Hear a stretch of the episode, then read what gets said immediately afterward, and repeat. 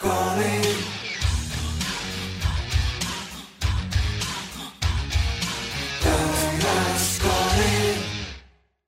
Всем привет! Это подкаст Kairos Calling, подкаст о людях и для людей. Сегодня у нас в гостях Асель Кужакова, профессиональный маркетолог, специалист по коммуникациям, предприниматель и мой учитель, один из моих самых главных учителей по жизни.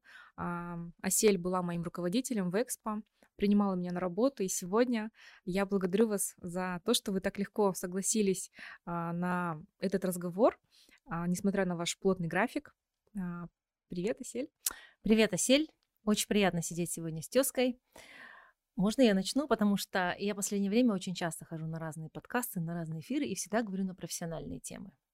И когда мы с тобой сейчас готовились, я думала, интересно, о чем будем говорить? Ну, что такого профессионального и непрофессионального я могу рассказать.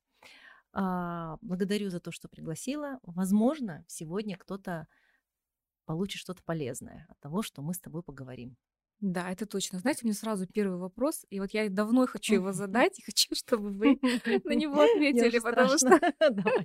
Нет, вы знаете, мы же сейчас живем во время коучей, трансформаций и всего остального, и очень мало людей, действительно крутых, которые ничему не учат других людей. Вот для меня вот человек, который, а, наоборот, вы должны лечить, учить и лечить, да.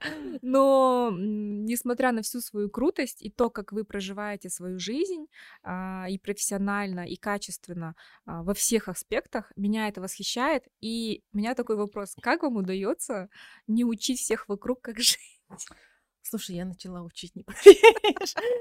А, на самом деле, а, ты знаешь, мне кажется, что а, это такой подход к жизни, что ли. Мне все время кажется, что как будто бы я еще не готова, чтобы кого-то учить.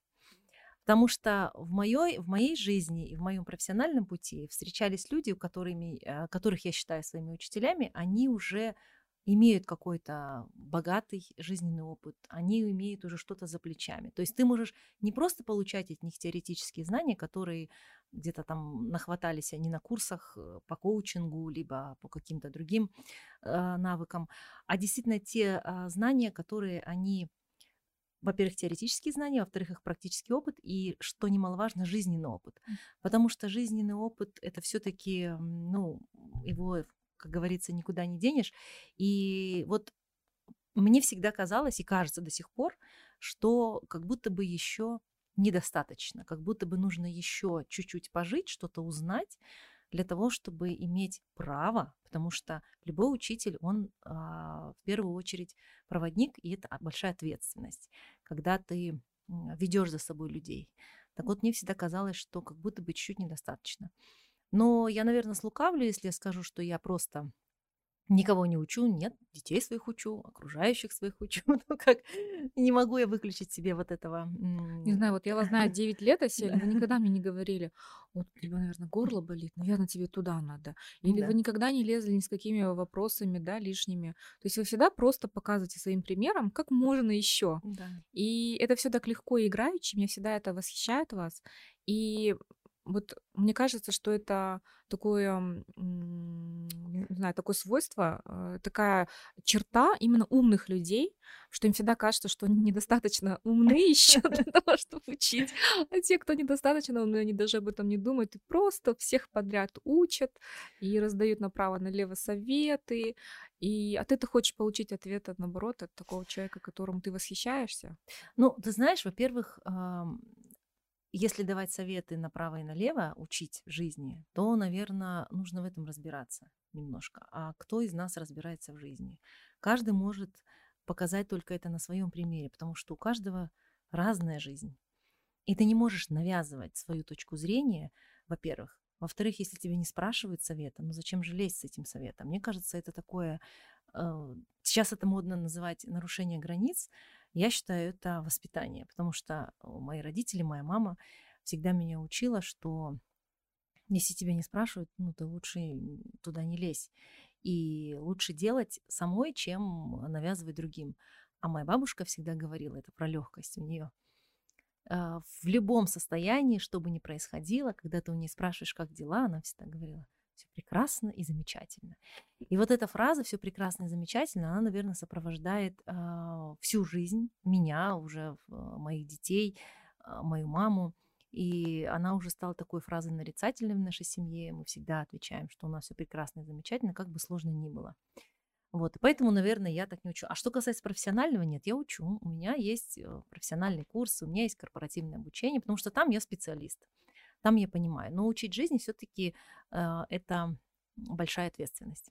То есть ваша скромность это врожденное чувство плюс э, среда, в которой выросли, и ну, гены и воспитание. Слушай, ну это не скромность, ну правда. Я ну вообще ну, не считаю себя скромным человеком. Это просто, я просто там ничего не понимаю, вот даже, например, как полоскать горло. Я не понимаю, не могу давать, я не могу давать советы, а, потому что, возможно, у него, ну, бывает, условно, человек болят уши, как в каких-то случаях можно капать капли, в каких-то нельзя Ну, я, я, я, я вот тут поспорю, потому что мне кажется, это скромность и внутренняя интеллигенция, потому что я помню, когда я родила а, третью дочь, и вы ко мне приехали, и мне было так плохо, мне все няньки просто бросили, и я не знала вообще, как, как выжить.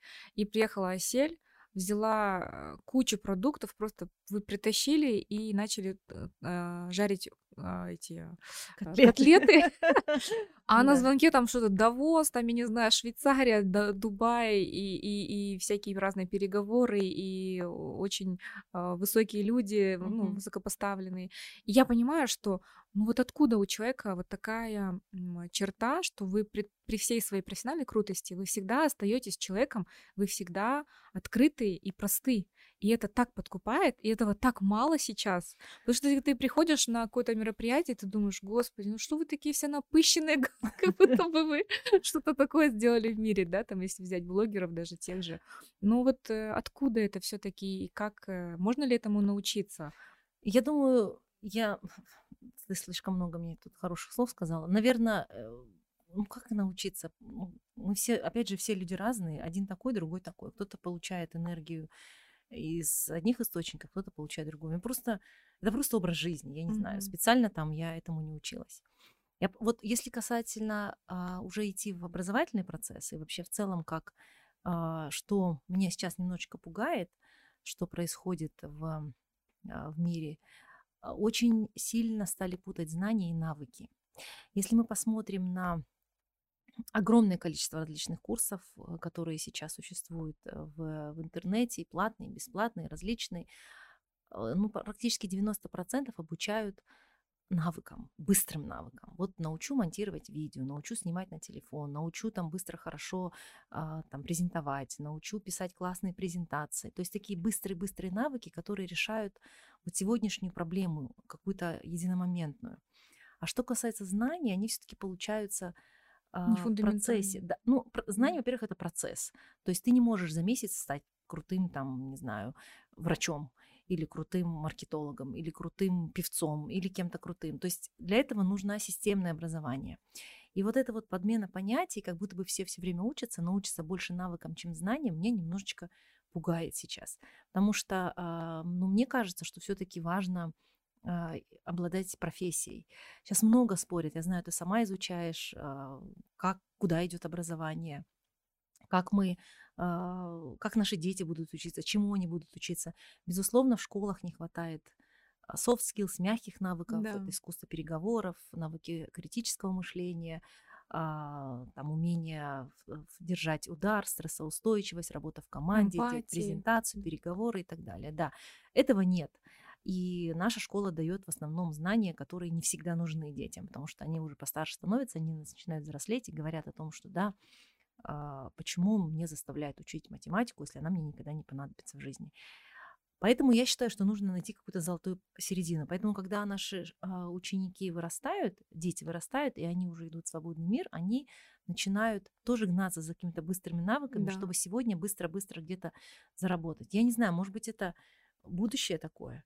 Но нас учили, и я так культивирую такое, что все-таки нужно а, какие-то усилия приложить для того, чтобы достичь желаемого, для того, чтобы а, быть профессионалом в любой отрасли. Ну, вот у вас большая команда по своему опыту. Вы же ведь принимаете людей uh-huh. постоянно работу, да? Uh-huh. Я просто, ну, я знакомых слышу, и сама когда принимала вот недавно человека, я задаю вопрос, что вы умеете? Какую Мгм. зарплату вы хотите? Понятно. Все хотят от 500 Мгм. тысяч и выше. Что Мгм. вы умеете? Ну, я вот прошла курсы там и по SMM, я вот Мгм. таргетолог. Хорошо, ты берешь, но по факту там мало таких вот таких Мгм. фундаментальных, да, а, знаний, фундаментальных Мгм. каких-то, ну, то есть мало информации, мало у Мгм. человека Мгм. а, ну, там еще и подкрепляется еще тем, что чрезмерная какая-то уверенность в себе откуда-то. Мгм. И меня всегда это пугает. И я думаю, блин, ну вот, но тут же тоже нельзя сравнивать, что вот мы такие, это же всегда вопросы отцы и дети, Мгм. да. Мгм. И может быть э, действительно золотая середина где-то в, ну, в середине, и сейчас время коллаборации, что вот наше упорство, Мгм. а, да, тех, кто родился в Советском Союзе, мы все равно такие, ну, основательные, да. Мгм. Мгм. И вот их смелость, может быть, в этом какой-то есть. э, Да, я вот я поэтому сижу и Секрет. рассуждаю. То есть, что э, сейчас, ам, что актуально, каким образом дальше будет выстраиваться образование и куда пойдет, а, куда пойдут все вот все самые основные навыки. Я сейчас не говорю о новых профессиях, которые будут возникать, безусловно, они будут, о новых возможностях, которые открываются а, как нам, так и нашим детям.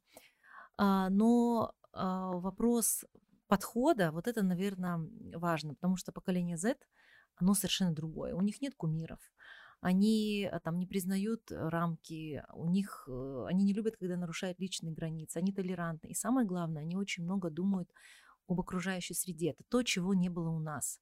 То есть они в первую очередь думают о том, что мы отдаем окружающей среде, а потом они думают о том, что мы получаем от нее. И вот если мы посмотрим то, что происходит сейчас в мире, экоактивисты, а, это же молодежь. Это молодежь неравнодушная, причем, которая понимает, что а, вот если не мы, то кто же? Как мы будем дальше действовать? Я вот не помню, чтобы мы в этом возрасте ходили и м, в целом там за что-то а, кричали, стояли с плакатами. Возможно, а, на Западе так это и происходило, просто у нас не было доступа к этой информации, мы не знали. И вот эта глобализация, доступность информации, а, открытое пространство, в том же время и фейк-новости, которые мы сейчас видим, это информационный вот этот информационные войны, Мгм. э, которые происходят сейчас, возможно, они и привели к тому, что наши дети поменялись, сознание очень сильно поменялось, поэтому они другие. Вот. Так что если говорить о том, как можно передать свои, свое, то, что у тебя есть, как можно передать другим людям, как можно их учить, вот поэтому мне становится страшно, как можно учить. То есть чему я могу научить, если я сама пока ничего не знаю? У меня нет ответов. И чем старше я становлюсь, тем больше я понимаю, что я ничего не знаю. Это так страшно. Ты пытаешься что-то еще прочитать, ты пытаешься найти ответ в какой-то еще книге, но оказывается, что а, там все глубже, глубже, глубже можно копать. И ключевое, наверное, что я поняла, что любой ответ у любого человека находится внутри себя.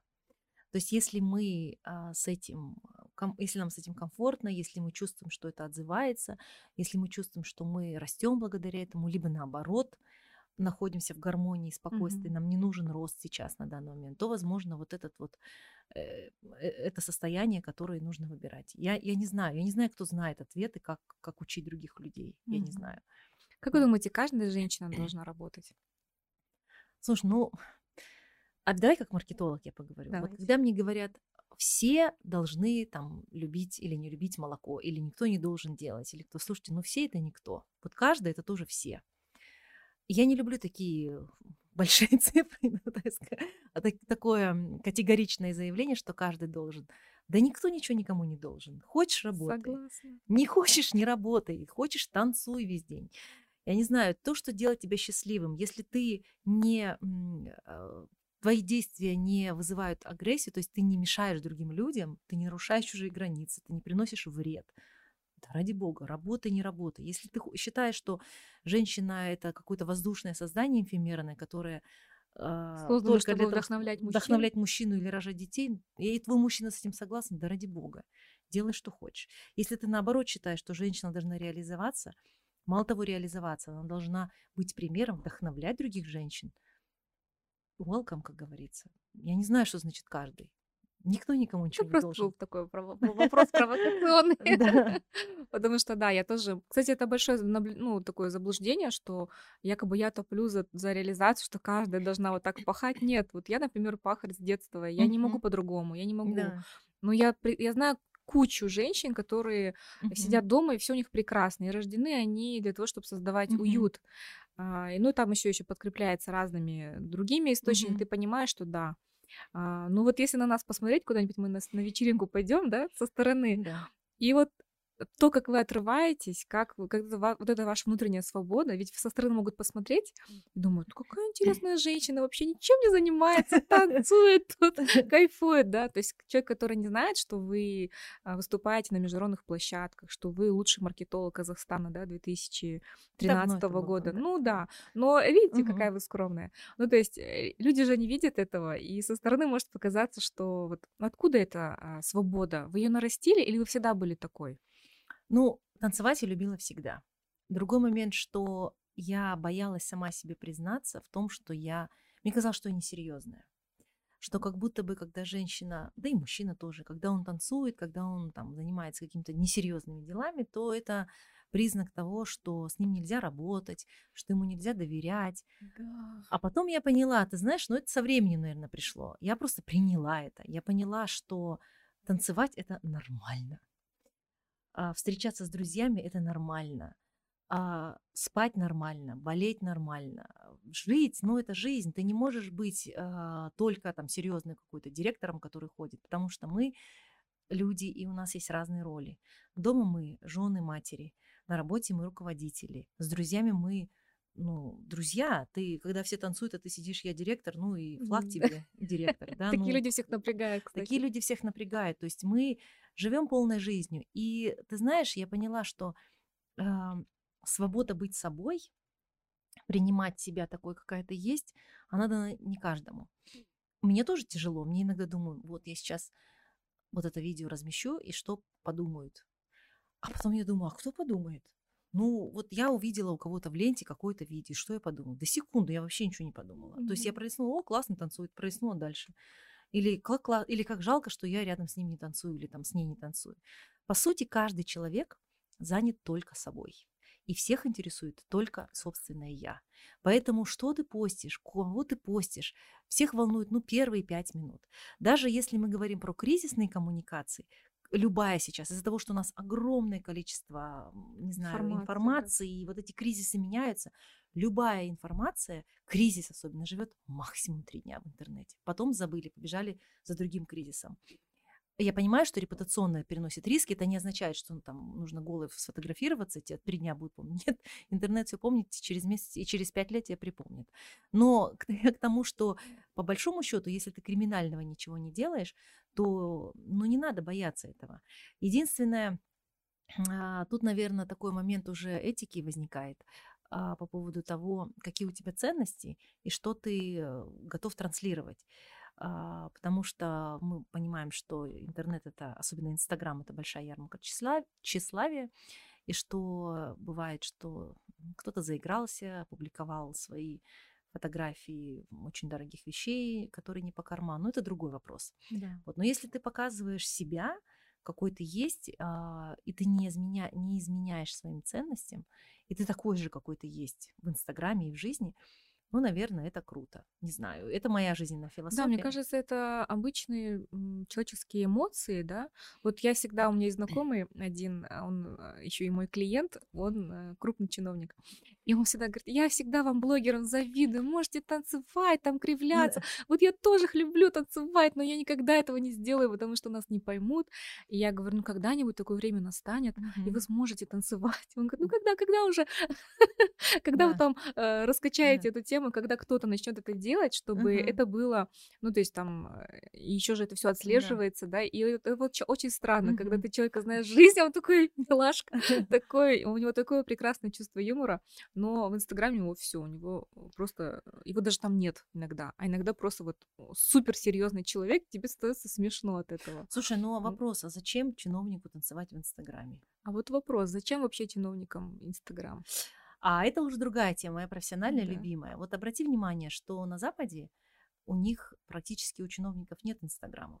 А знаешь почему? Почему? Потому что если мы посмотрим на маркетинг, на весь, на все там 8-9 пи, которые сейчас а, существуют, то промоушен, к которому относится Инстаграм, то есть продвижение себя, это всего лишь один из элементов маркетинга.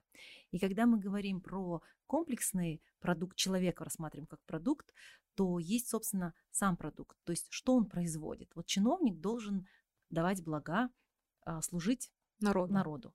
И если он служит качественно, ему никакого продвижения не нужно. Ему не нужно выходить в Инстаграм и тратить день, э, свое время, прости, на то, чтобы объяснять, зачем он это сделал, или куда он с рабочей поездкой съездил, или еще. Потому что людям не важно, куда он съездил. Людям важно, какой был результат. И если есть результат, они не будут спрашивать, ездить, он может и не ездить, лишь бы был результат. Поэтому у нас немножечко идет подмена понятий. Мы пытаемся на один из каналов, то есть на промоушен, всего маркетинг-микса накинуть все и продукт, и там и продвижение, и плейс, в общем, все, да. что все эти 9П э, на один Инстаграм. А так не работает. Поэтому а, когда а, это к вопросу о личном бренде, а, в том числе, когда мы говорим, как мы хотим себя показывать, позиционировать, вопрос не только в социальных сетях, потому что соцсети это инструмент коммуникации. Один из. Один из. И еще ну, важно понимать, какой инструмент ты выбираешь. Не обязательно Инстаграм, это может быть LinkedIn. Я вот недавно туда решила зайти спустя 10 лет там какого-то полуживого своего аккаунта, и я была э, потрясена, насколько умные, интересные люди там делятся профессиональным контентом, и как легко можно завязывать деловые связи. Так вот, если мы говорим, и там никто не танцует, поверь мне, потому mm-hmm. что вопрос, зачем там танцевать. То есть там другая аудитория, поэтому, когда мы выходим к аудитории своей, мы должны понимать, первое, кто у нас целевая аудитория, вернее, когда мы идем с месседжем, первое, кто зачем? целевая аудитория, второе, зачем mm-hmm. мы это делаем. И а, а, окажется, что нам не нужно туда идти. Мне, например, ну вот я не блогер, но Инстаграм, у меня был 6 лет закрытый Инстаграм. И там были только мои друзья, близкие, знакомые. Ну, конечно, это семейный альбом. Ты там танцуешь в свое удовольствие. Вот, потому что у меня не было необходимости там продвигать себя, позиционировать или еще что-то делать. Вот. А вот скажите, финансовое угу. благополучие, оно прямо пропорционально вашей уверенности? Ну, то есть, условно, 6 э, лет у вас он был закрыт, и тут э, с ростом вашего, ну, ваших, э, да, ну, вашей власти, общественной, да, то есть социальный статус ваш поменялся, а это влияет ли прямо на то, как вы ощущаете себя, и вы становитесь свободны, и вы говорите, да, я все прекрасно у меня, смотрите, как я танцую. Вы же ведь открыли свой Инстаграм? Ты знаешь, я открыла свой Инстаграм, но я поняла, что ответственность возросла. Uh-huh. То есть, если раньше я все равно публиковала все-таки более какие-то свободные домашние посты, там про детей, про еду мне бесконечно было едим дома. Сейчас, если ты заметила, то я перестала как-то... Я скучаю некогда. Еда вернется. А, вот. Но я понимаю, что ответственность растет, потому что оказывается, люди читают. Я была удивлена. Оказывается, люди читают, пусть их мало, там у меня вообще небольшая аудитория, но они читают, им интересно. Поэтому я начала продумывать, окей, а что я могу полезного дать? Но это не отменило все равно мою натуру, мои танцы. Единственное, может быть, немножечко сократило. И вопрос не, наверное, не популярности. Я всегда говорю, за любой медийностью, за любой, стоит большое бремя. Это ответственность. И не каждый готов его нести. Потому что как только человек становится более социально активным, особенно в социальных сетях, от него не просто ждут, а от него требуют его позиции по каким-то социально значимым, значимым событиям. А, ждут, как он отреагирует на то или иное событие, ждут его позицию по отношению к войне, например, сейчас, да, да. либо как он комментирует э, происходящее, ну, не только в нашей стране, а в мире. Поэтому тут нужно быть очень осторожным, потому что те же самые фолловеры, которые тебя подняли на пьедестал, они также тебя могут и в 5 секунд опустить с этого пьедестала. Так что э, я почувствовала ответственность. Вот это то, что я точно могу сказать. Мне сначала очень сильно, ну, как бы было некомфортно, я себя чувствовала голая, как будто бы все mm-hmm. читают. И, э, ну, слава богу, хейтеров пока не было. Ну, не знаю, мне кажется, это все равно тоже стресс большой. Но, тем не менее, а, я почувствовала ответственность. Потому что я всегда, когда смотрю на, на таких женщин, как вы, мне хочется, чтобы у вас было миллион подписчиков, и чтобы вот те ценности, которые вы наносите, чтобы действительно они попадали э, к людям, да. Но я понимаю, что все это утопия, что их не будет миллион. А, и вот мы сейчас с Арай подругой разговаривали, да, на тему, почему вот мы вроде бы такие умные и красивые, а почему у нас так мало подписчиков? Слушай, я знаешь, почему еще скажу? На самом деле, ну, не нужно гнаться за количеством. а Мне кажется, качество важнее. Потому что, опять же, к вопросу все. Ну, все Да. не могут тебя читать. Все. Ты должна быть звездой какой-нибудь, э, не знаю, Джейло, чтобы тебя знали все. Это селебрити, это их путь. И то Да. даже а, не все даже ее знают. Вот э, спроси у детей, например, наших, они слушают группы, они говорят, мама, ты что, не знаешь, их слушают все? Нет, я не их целевая аудитория. Мгм. Вопрос, кто твоя целевая аудитория? И вот я, ты знаешь, сегодня буквально утром я а, встречалась, у меня была встреча одна, и потом я задумалась а, по поводу того, кто наши герои, кто наши кумиры. Я в последнее время часто а, понимаю, а, ну, вернее, часто думаю о том, что мои кумиры, люди, а, ролевые модели, которым я, а, на которых я смотрю, это мое окружение. Ну, я сейчас говорю о предпринимателях, это те женщины, с которыми я дружу, которых я уважаю, результаты которых я вижу сама, потому что мы живем в одном социуме с одними равными возможностями, с равными доступами ко всему, и к деньгам в том числе, и к информации, и к ресурсам, а, и к каким-то государственным программам, и ко всему. Но вот у кого-то получается так, а у кого-то получается так. И мне кажется, когда ты видишь а, Next Door Hero, то есть героиня, которая с соседнего двора, ты ей веришь больше, чем Боль. как будто бы а, какой-то большой а, звезде, которая где-то там, в Америке или в Европе, создала свою карьеру в 60-е. Ты не знаешь, какое у нее было, ну, что у нее, хотя она может рассказать об этом в книге, но ты не понимаешь это до конца. И если ты хочешь а, дорасти до нее, то, наверное, нужно какие-то поступательные шаги делать. То есть вот я представлю, а, вернее, объясню по-другому. Я, например, какая-то там маленькая девушка из провинциального городка. И я хочу быть как Мишель Обама, например. А ты представляешь, какой скачок между маленькой девочкой из провинциального городка до Мишель Обамы? Какой огромный скачок Пропасть. пропасть. И на каком-то этапе эта маленькая девочка может сломаться. Она может сказать, блин, да я никогда не дорасту до нее. А если эта маленькая девочка видит другую уже женщину из своего же городка, либо из соседнего подъезда, которая сделала, которая, например, в Алмате сейчас там вещает с каких-то трибун, либо ведет какой-то бизнес, она понимает, что ее мечта может реализоваться, потому что вот она здесь и сейчас видит эту женщину.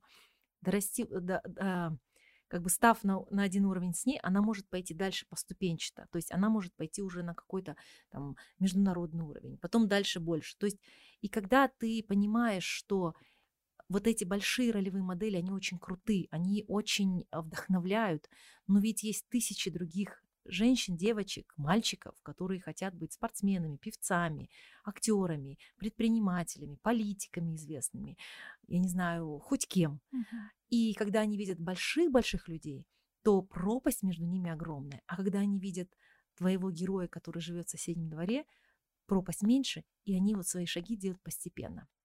Поэтому я ни в коей мере не умоляю, а, как мы сейчас говорим, микроблогеров, микроинфлюенсеров. Это как раз это те люди, которые выполняют вот эту вот функцию девушки соседнего двора, которая поможет вам верить в себя, Пройти этот путь пройти вместе. этот путь вместе, потому что она знает, она живет, она современница, и она живет в этих же самых условиях.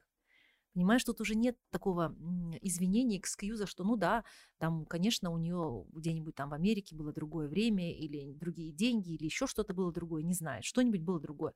А тут вот все то же самое. Мгм. Поэтому, мне кажется, вот зря вы говорите о том, что мало подписчиков. Ну, подписчики это вообще не показатель, правда. Ну, хотя да, я вот, а, я опять же, когда я сравниваю там с миллионниками, да, Мгм. ну вот, например, у меня почти 25 тысяч.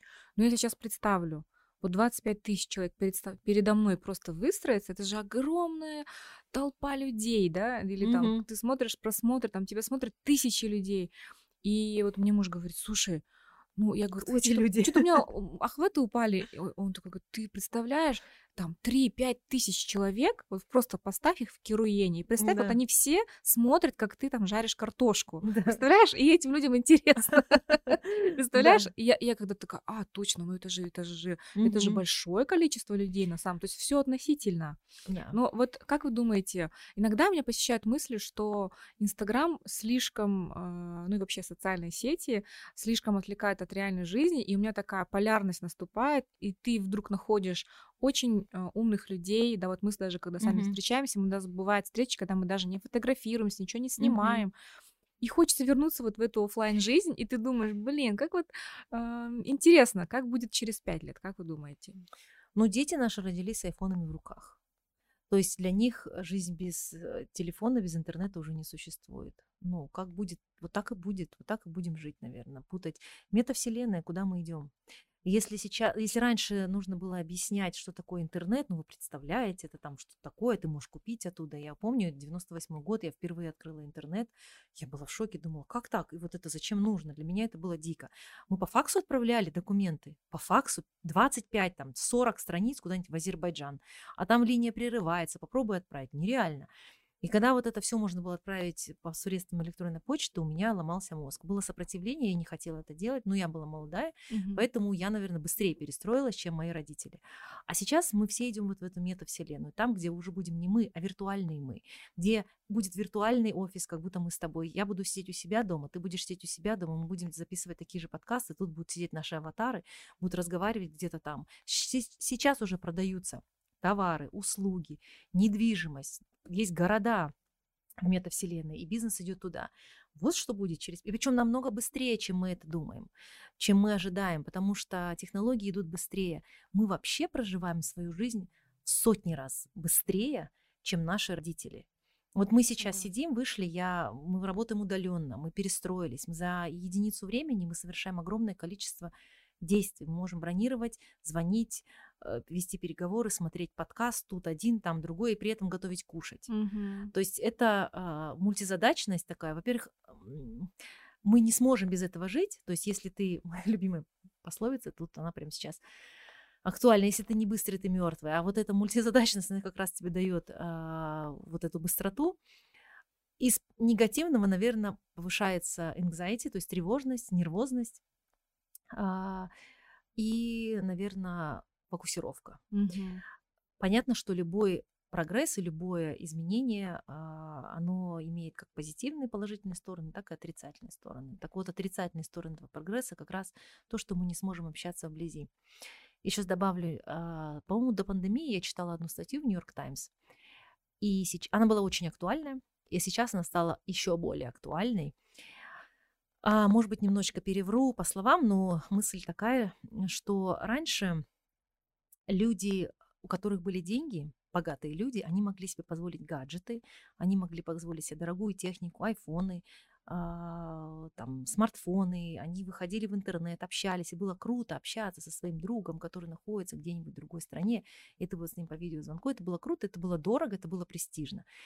А сейчас а, богатые люди те, которые не используют а, гаджеты, которые имеют роскошь путешествовать физически взять себя, потратить время, самый дорогой ресурс, и переместить свое тело из одной точки А в другую точку Б для того, чтобы встретиться с, с людьми и говорить ртом, видеть их живую и не обмениваться вот этой вот э, заменой э, э, тебя в виде твоей картинки на телефоне. Вот э, живые эмоции, реальные люди, э, реальные встречи будут более дорогими, а, и бизнесы будут стремиться к тому, чтобы их взять больше. С другой стороны, то есть это то, куда идет, а, как бы, как меняется мир. Ну, вспомни, мы раньше говорили, вот у каждой, я не знаю, а, у каждого человека, про слово каждый, и даже там, не знаю, тот, кто в школе моет полы, например, вот у, у этой у этого сотрудника будет мобильный телефон. Вы думали, как так? Сейчас по два телефона, по три телефона, потому что гаджеты стали доступны. Mm-hmm. От того, что они стали доступны, это все обесценивается. А вот, поэтому мне кажется, что действительно богатые люди, причем не обязательно в деньгах, они могут быть богатые душевно, то есть они, их ценности будут совершенно другие. Они будут предпочитать э, поехать с, куда-то с друзьями, нежели купить себе дорогую вещь. Ну, мне а. кажется, мы все это уже на себе ощущаем. Да. Когда нам просто встретиться, чтобы попить кофе, да. это уже роскошь. И Время. ты потрогал человека, обнял, Время. и ты думаешь, боже, как классно, что ты угу. согласился. Даже вы вот сегодня пришли. Угу. Я думаю, как классно, что Асель согласилась прийти, принести свое тело сюда, да, и потратить свое драгоценное время на вот этот разговор. Поэтому, дорогие подписчики, цените наше время. Поставьте нам, пожалуйста, оценочку, комментарии. Все это очень хорошо повлияет на нашу статистику, и этот разговор услышит больше людей, которых вы любите. Вы можете слушать нас в наушниках, пока готовите кушать. Про да. мультизадачность. Да. Угу. Ну, вообще мультизадачность это, конечно, что-то. Я с этим столкнулась сразу после угу. того, как стала мамой. И я восхищаюсь тем, вообще, как живут наши женщины. И вот для меня, я почему угу. одну из самых первых гостей позвала вас, потому что вы для меня а, как раз-таки эталон той настоящей современной казахской женщины. Именно казахской современной женщины, которая угу счастлива во всех своих сферах, и она при этом действительно счастлива. Ну, то есть это не как что-то напускное, да, это там полторы-две тысячи подписчиков, но это настоящее счастье. И Слушай, вот ну, я не измеряю жизнь подписчиков. Да, я, я, я, знаю, я знаю, но это вот как со стороны, да, если смотреть, то есть мы же всегда думаем, как-то мы смотрим там на кого-то и думаем, ой, какой он, как, как, как классно, да. А, ну, то есть мы всегда думаем, что у кого-то лучше, чем у нас. Да. И а, вот поэтому меня вот подкупает то, что а, человек, который действительно счастлив, он никому этого ну, не доказывает, и он просто не счастлив живет. и танцует, да. да. И как к этому прийти, потому что у нас очень много же в стране, очень много запретов, уятов, очень много ну, предрассудков, и хочется, чтобы те женщины, которые, может быть, сейчас долго сидят в декрете, угу. либо они сейчас закончили университет, ищут себя, чтобы они не потеряли свою природу угу. и танцевали по жизни, если они любят танцевать, наращивали свои э, навыки и знания, и при этом э, чувствовали, что с ними все в порядке. О, такой обширный вопрос. Опять же, а, я, наверное, не могу а, навязывать свою точку зрения. Я расскажу мой жизненный принцип про то, что где-то трава зеленее. Главный жизненный принцип, который у меня есть, это хорошо там, где есть я. Вот есть такое, говорят, хорошо там, где нас нет. Нет, мне везде хорошо. Вот мы поедем скакать на конях, круто. Мы будем летать на шарах, круто. Мы будем дома сидеть, смотреть кино, боже мой. Я прихожу домой вечером, ложусь в свою кровать, я просто, я аж прям хикаю от счастья. Думаю, господи, какое счастье, у меня есть кровать. Я могу прийти, это мой, мой дом, моя крепость. Мне настолько переполняет счастье. Вчера вот я ходила голосовать, до этого я пекла пирог просто пекла своими руками. Я была настолько счастлива, потому что я могу заниматься любимым делом. А, и вот, наверное, вот это хорошо там, где есть я, а, это очень такое, ну, это мое такое жизненное кредо. Это первое. Второе, тот мой жизненный принцип, который я уже говорила сегодня, если ты не быстрый, ты мертвый. К сожалению, а, мы живем в очень быстром мире. Вот прям в очень быстром мире. И, на мой взгляд, выигрывает тот, кто а, делает чуть-чуть больше, чуть-чуть быстрее. А, даже чуть-чуть, даже если ты на два шага впереди, через тысячу шагов ты, ты уйдешь намного больше. Третий принцип, который я преследую в жизни и которому я учу своих дочерей, никто никому ничего не должен. Не надо ни на кого надеяться, если ты что-то хочешь сделать, ты просто встань и сделай. И не нужно ждать э, помощи государства, родителей, мужа, детей. Мы сами в состоянии сделать все. Другой вопрос, как ты делегируешь этот момент, распро- распределяешь задание, это уже вопрос управленческий.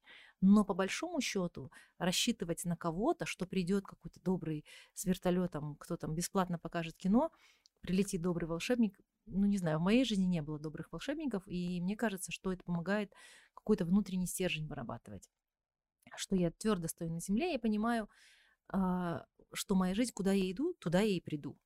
Супер. Еще да. про зато расскажите. И про зато. Мне очень да. помогло, когда у меня была депрессия после родов. Да. Это просто что-то. Расскажите. Да. Я сейчас это в конце оставила, хорошо? Тайм-менеджмент. 10 лет назад я написала книгу по тайм-менеджменту для женщин. А, называется «Хозяйка времени. Тайм-менеджмент в домашних условиях». Но поскольку я маркетолог, то я наложила все жизненные принципы, а вернее, прости, все маркетинговые формулы на, на жизнь женщины от э, состояния исполнитель до главный акционер своей жизни. Я, кстати, сейчас эту книгу расширяю, буду переводить на казахский, она будет доступна в интернете, поэтому потом, я думаю, кто-то прочитает. А, и третий, э, и пятый, четвертый, в общем, последний. А, как раз вот это самое зато. И мне кажется, этот принцип не только мой, он очень активно присущ всем женщинам, именно женщинам. Потому что женщина как рассуждает? Ой, что-то я сегодня толстая. Ой, ну ничего, толстая, зато у меня есть муж. Или там некрасивая и небогатая, зато с детьми. Или богатая, красивая, но без мужа, но зато э, с деньгами. Еще что. То есть вот этот принцип зато, он очень сильно помогает нам не вешать носа. Мы всегда понимаем, что есть какое-то что-то, что держит нас на плаву и что будет нашим фундаментом для того, чтобы вы, вот выпрыгнуть из этого болотца, для того, чтобы пойти дальше, дальше. И э, вот когда с женщинами встречаюсь, я очень часто так говорю про это зато. И мне кажется, это ну, такая классная штука. Вот недавно у меня, буквально на прошлой неделе, не очень хорошие были новости, я об этом писала а, с клиентами. Ну, бывает полоса темная, чер... mm-hmm. не черная, темная. И ты думаешь, другая бы, причем это было раз, два, три, четыре, вот один, э, четыре каких-то разных маленьких неудач, одна большая, три маленьких, но все, когда вместе, выглядит большой. Я думала, ну почему так? Ну вот э, почему все вместе в одном, один момент? И потом я подумала, зато это откроет мне, освободит руки для других действий, которые я не совершала. То есть я была занята очень сильно, и я как-то освободилась, как-то вот так вот прям встряхнула себя и подумала, что, наверное, все к лучшему. Действительно, сегодня а, понедельник, и он еще не закончился. Какая была в прошлую пятницу, какая сегодня, э, сегодняшний понедельник, вот это зато оно меня вытащило, и я понимаю, что ну, не, все, не все так плохо, и жизнь вообще неплохая. Угу. Да, мне тоже это очень помогло. Я помню, когда угу. э, мне казалось, что все, моя жизнь закончена, моя карьера закончена, все серое, все плохое, и я просто пришла в такое состояние там mm-hmm. на нашу встречу, да, и жаловалась, вот все так плохо, я теперь никому не нужна, я не зарабатываю деньги, и вы сказали, зато ты родила здорового ребенка. Зато, и вот зато я просто потом шла всю дорогу и думаю, блин, как, какая я молодец, оказывается, да, да. да. Зато я действительно такая шикарная женщина, я столько всего сделала. Угу. И мне это помогает уже сколько лет, почти пять лет, мне это зато очень помогает. И в этом плане, мне кажется, есть вот это самая главная поддержка женщин, когда угу. женщина помогает другой женщине, понимает ее и может ей ее вытащить из этого состояния, uh-huh, uh-huh. или хотя бы просто протянуть руку помощи и сказать, эй, все нормально, uh-huh. давай, давай, поднимайся. Но да. э, мне вот я, я еще благодарна за то, что э, вы не учили, да, то есть вы не говорили, ой, это все пройдет, ну то есть не было вот этой какой-то обесценивания, обесценивания да, и вот этой какой-то такой гордыни, да, что вот ты вот еще молодая, и у тебя еще все впереди, и вот я вот такое терпеть не могу, когда мне говорят, ой, ты еще. Mm-hmm. Ну, то есть не было этого, то есть вы давали а, прожить эти эмоции, я, конечно, к этому пришла, но самое главное был такой маяк, mm-hmm. что все будет прекрасно. Я всегда говорила, а сель я хочу тоже так. А, все всегда прекрасно. Как там на другом берегу, все хорошо. Ты знаешь, всегда же говорят, чужие дети быстро растут. И мне а, вот сестра моя недавно говорит, ну правильно, такие твои дети-то как-то быстро выросли. Я говорю, слушай, ну они также болели ветрянкой, точно так же мы ставили им уколы, точно так же у нас там были переломы рук, они и падали, и э, не, мы, я не высыпалась, и мне нужно было искать нянь, потому что я тоже работала. Все точно так же мы пережили. Другой момент, как ты к этому относишься? Не можешь поменять ситуацию, поменяй свое отношение к ней. Поэтому мне кажется, что а, какого-то такого, наверное, рецепта там, счастливой какой-то жизни нет, каждый же проживает свою жизнь, и а, ну, невозможно навязать свою точку зрения кому-то. Можно только показать это примером. И если человек э, готов меняться, перенимать, то он сделает это сам. А если ты ему навязываешь, он никогда тебя не будет слушать. Угу. А если вот э, вернуться в теме, а, к теме профессионального вашего роста угу. и метавселенной, да, в которую мы сейчас все идем, а, вот такой вопрос. А вы же начинали свою карьеру э, в каком году? В конце 90-х, вы говорили? Страшно, 98 И это была крупная, это Кока-Кола? Нет, это да. было первое, я работала в компании, инвестиционной компании, которая как раз в 98 году после кризиса финансового в России, она распалась. Минарет Group Securities называлась. Я работала там начинающим секретарем-референтом. Собирала новости, в общем, с умным видом ходила, да. Вот там я год отработала, а потом я начинала с Кока-Колы уже. Потом Кока-Кола, и потом автомобильный бизнес. Да, мгм. И а, вот нет ли у вас такой тоски по тому времени, когда вы отправляли факсы, но было вот это живое общение, ожидание ответа от партнера, вот это какое-то такое теплое, сладкое томление, вот когда тебя томят, а, когда, когда тебя вот и не туда, и не сюда, а, когда не так быстро решались вопросы. И это вот первый вопрос. Мгм. И второй вопрос, а, как вы думаете, вот все-таки метавселенная, она нас, а, ну, то есть как туда плавно прийти, да, то есть не так, чтобы мы сейчас отстали от всех, Мгм. потому что я вспоминаю всегда а, тех там наших родителей, на которых мы смотрели, когда телефоны появились, и Мгм. они там тыкали, а мы смеялись над ними, а теперь уже мы такими стали, и уже над нами смеются, что мы там Да. в ТикТоке не разбираемся, да, и вот как туда прийти плавно к этой метавселенной? Ой, мы там все будем, слушай, ну как прийти? Я не знаю.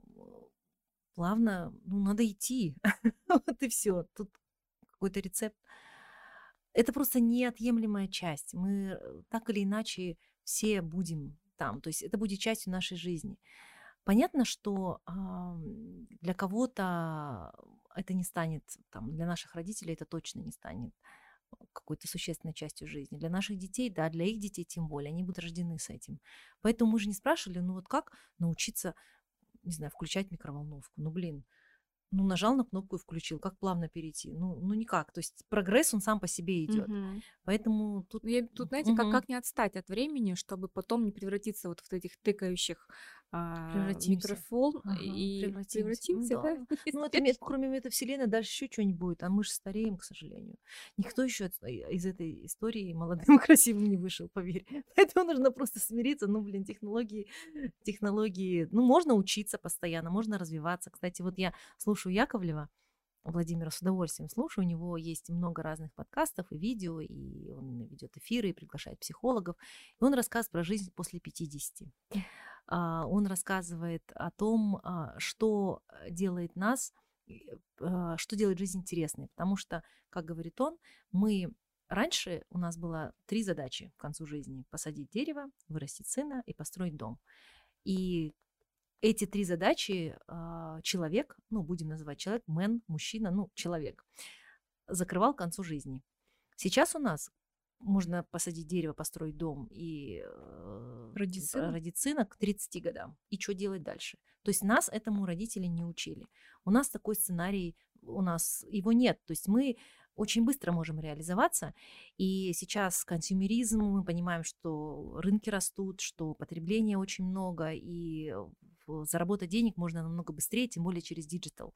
Потому что э, вся эта экономика shared экономика, да, она очень активно предполагает, что пользователи больше вашего а, товара, потому что он становится международным. Я сейчас говорю про digital товары, digital приложения, услуги а, и так далее, какие-то площадки, платформы.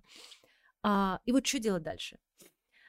И он говорит, что единственное, что нас а, не, то есть не заставит наш мозг работать и идти дальше, это постоянное развитие.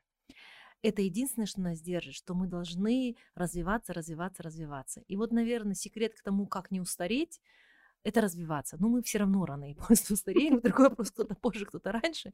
Но для того, чтобы все время держать мозг молодым, и для того, чтобы не потерять вкус жизни, потому что своих уже дерево мы посадили, все сделали, и чтобы не зацикливаться только на материальном, а, нужно идти дальше. И мы вот даже, а, обрати внимание, что почему наши дети стали более социально ответственными, гражданская позиция у них намного больше? Потому что они закрыли базовые потребности. Им не нужно бороться за еду, им не нужно бороться за кров, им не нужно бороться за свое место под солнцем. Мы им это обеспечили. И когда у человека закрываются базовые потребности, он начинает реализовывать себя. Он начинает говорить, а что я могу дать обществу? И вот наши дети прошли эти этапы базовых потребностей вот так. Они просто жили с ними. И сейчас им уже важно не столько реализовать себя, столько реализовать себя миру. И я сейчас говорю про развитые страны. Слава богу, Казахстан а, тоже идет с этой аджендой. Мы тоже видим, что наши, а, наша молодежь актуальна. Вот выходит сейчас на 8 марта. Слава богу, нам дали возможность проводить мирные митинги. Раньше их не было. То есть сейчас, я думаю, гражданская активность будет больше расти и больше именно детей. И вот именно потому, что мы а, прошли этот этап уже накопления базовых ценностей, а, материальных ценностей, мы перешли на новый а, общество наше. И сейчас мы будем заниматься разделом мусора. Если раньше, обрати внимание, если раньше нам всем толдычили, складывайте в, в одну корзинку, в красную, там, в желтую, в зеленую, пластик в одну, э, пищевые отходы в другую, то нашим детям не нужно это объяснять. У них это они взрощены на этом. И их дети уже точно будут разделять мусор. И это будет по умолчанию, потому что культура приходит другая. Так вот, когда мы говорим про постоянное развитие, мозг же почему не стареет? Потому что, э, когда, вернее, не стареет? Когда он все время открыт чему-то новому. Если мы застреваем в чем-то одном и говорим, нет, вот всегда мы так делали, вот мы мыли посуду руками и не нужны нам посудомойки, mm-hmm. то, соответственно, мы уже противимся вот этим технологиям. Но когда мы понимаем, что они становятся неотъемлемой частью нашей жизни, как технологии, так и новые социальные а, устои, так и новые социальные стигмы, так и новые а, какие-то активности, которые, а, которые делают наши дети. Вот как, когда мы развиваемся вот в этом всем, вопрос а, того, как плавно мы перейдем в мету, мне кажется, он стоять не будет. Супер. Вы знаете, я сейчас э, слушаю вас и понимаю, что у нашей страны я всегда об этом говорю. Мы, мы только начали свой путь, и мне кажется, вот эти все изменения и то, как сейчас развивается mm-hmm. поп-культура, вообще культура развивается, mm-hmm. как спортсмены наши развиваются. Мне кажется, мы сейчас такой рывок произведем. Да. Да? Да. Потому что, ну, такая, во-первых, скорость, во-вторых, э, мы действительно закрыли вот эти, эти базовые потребности и обеспечили чувство безопасности уже на момент рождения нашим uh-huh. детям. Uh-huh. И им действительно не нужно уже, как, как мы это делали в 90-х, да, у нас хлеба не было. Uh-huh. И, и они уже рождаются в новой среде, и наша задача успевать за этим временем и не сопротивляться новизне. Согласна. Потому что, да, мы, ну, все как всегда в наших руках. Абсолютно верно. И я не скучаю по времени, когда нужно было отправлять факсы. О, вот это вот ответ. Нет, не скучаю. Супер. Это так же, как мне спрашивают, вы не скучаете по животику на девятом месяце? Я говорю, нет, я не скучаю. Это не популярный ответ, но я не скучаю. Асель, что бы вы хотели сказать нашим дорогим слушателям. И у нас есть небольшая традиция. Если вы mm-hmm. хотите подарить какой-то подарок, а, мы mm-hmm. можем выбрать с вами вместе mm-hmm. победителя. А, хотелось бы от вас услышать mm-hmm. пару советов. Но опять же, не, это, это по, по запросу, да? да. Просто вот первое, что вам пришло в голову, и что бы вы сейчас себе сказали, 20-летний той осель, вот это, вот в это самом начале. Лучше. Да, я бы, наверное, себе сейчас сказала, не теряя времени, и я бы начала а, осознанный какой-то путь, наверное, чуть-чуть раньше. А, вот в качестве уже совета, уж коль скоро спросили, я бы, наверное, посоветовала никогда не опускать руки. Очень банально. Верить э, в себя и в свои силы и рассчитывать только на себя и на свои силы. Если приходит помощь, это круто, ее можно получать. Но при этом понимать, что у тебя есть ты, и ты сам, э, и вся сила только внутри себя. Это вот, наверное, мой такой, не знаю, вывод всего то, что мы сегодня говорили. Спасибо. Да. А по поводу подарка. Да. Асель вначале начала говорить, что я никого не учу. Нет, я учу. Я же сказала, что я учу. А, я сейчас запустила свою онлайн-школу а, для, а, ну, по обучению фундаментальным знаниям по маркетингу, потому что, на мой взгляд, все-таки знания идут впереди навыков, а, и я подарю а, свой курс а, за самый лучший вопрос, который будет задан, не знаю, ли, в комментариях. В комментариях, мы, да, да, в который будет задан в комментариях. И, наверное, если вы напишите, зачем вам это нужно, потому что просто так, когда человек что-то получает, он обычно это а, обесценивает. Но опять же, по моему принципу. Как называется курс? Краткий курс большого маркетинга для малого бизнеса. Он подходит как предпринимателям, так и начинающим маркетологам, там, и для тех, кто хочет сменить профессию, перейти из журналистов, а, для пиарщиков, которые хотят систематизировать и понять, что пиар это только один из элементов, в принципе, построения бренда. А, и для тех, кто хочет получить основательные знания, а, чтобы работать а, с другими компаниями, чтобы уметь сканировать компании и понимать, где их сильные и слабые стороны и куда им нужно идти. Купер, Асель, такой Мгм. щедрый подарок. Я просто знаю, что у вас обучение не, не, не, не дешевое, Да. поэтому активизируемся. Мгм. А, Отправляем это видео. М, Может быть, вы не сами хотите этот подарок, но у вас есть какой-то Мгм. близкий человек, которому бы вы пожелали развития. И Асель действительно прекрасный учитель. Я не побоюсь этого слова, потому что для меня учитель с большой буквы У. Вот э, наш подкаст а, завершается. Но Спасибо. я надеюсь, что Асель вы будете нашим постоянным гостем, потому что вы человек а, очень глубокий. Мы сегодня так вот потихонечку, только Да. первый такой слой, да, сняли, да. Поэтому благодарю вас за ваше время. а, Желаю вам процветания, желаю вам здоровья. Кстати, в одном из подкастов, я надеюсь, мы поговорим про йогу, потому что благодаря Асель я пошла на йогу. Я Да. так счастлива. Да, Вот. я рада. Спасибо, Асель. Спасибо всем, до свидания. Спасибо, что вы были с нами и уделили этот час. Всем пока. Школи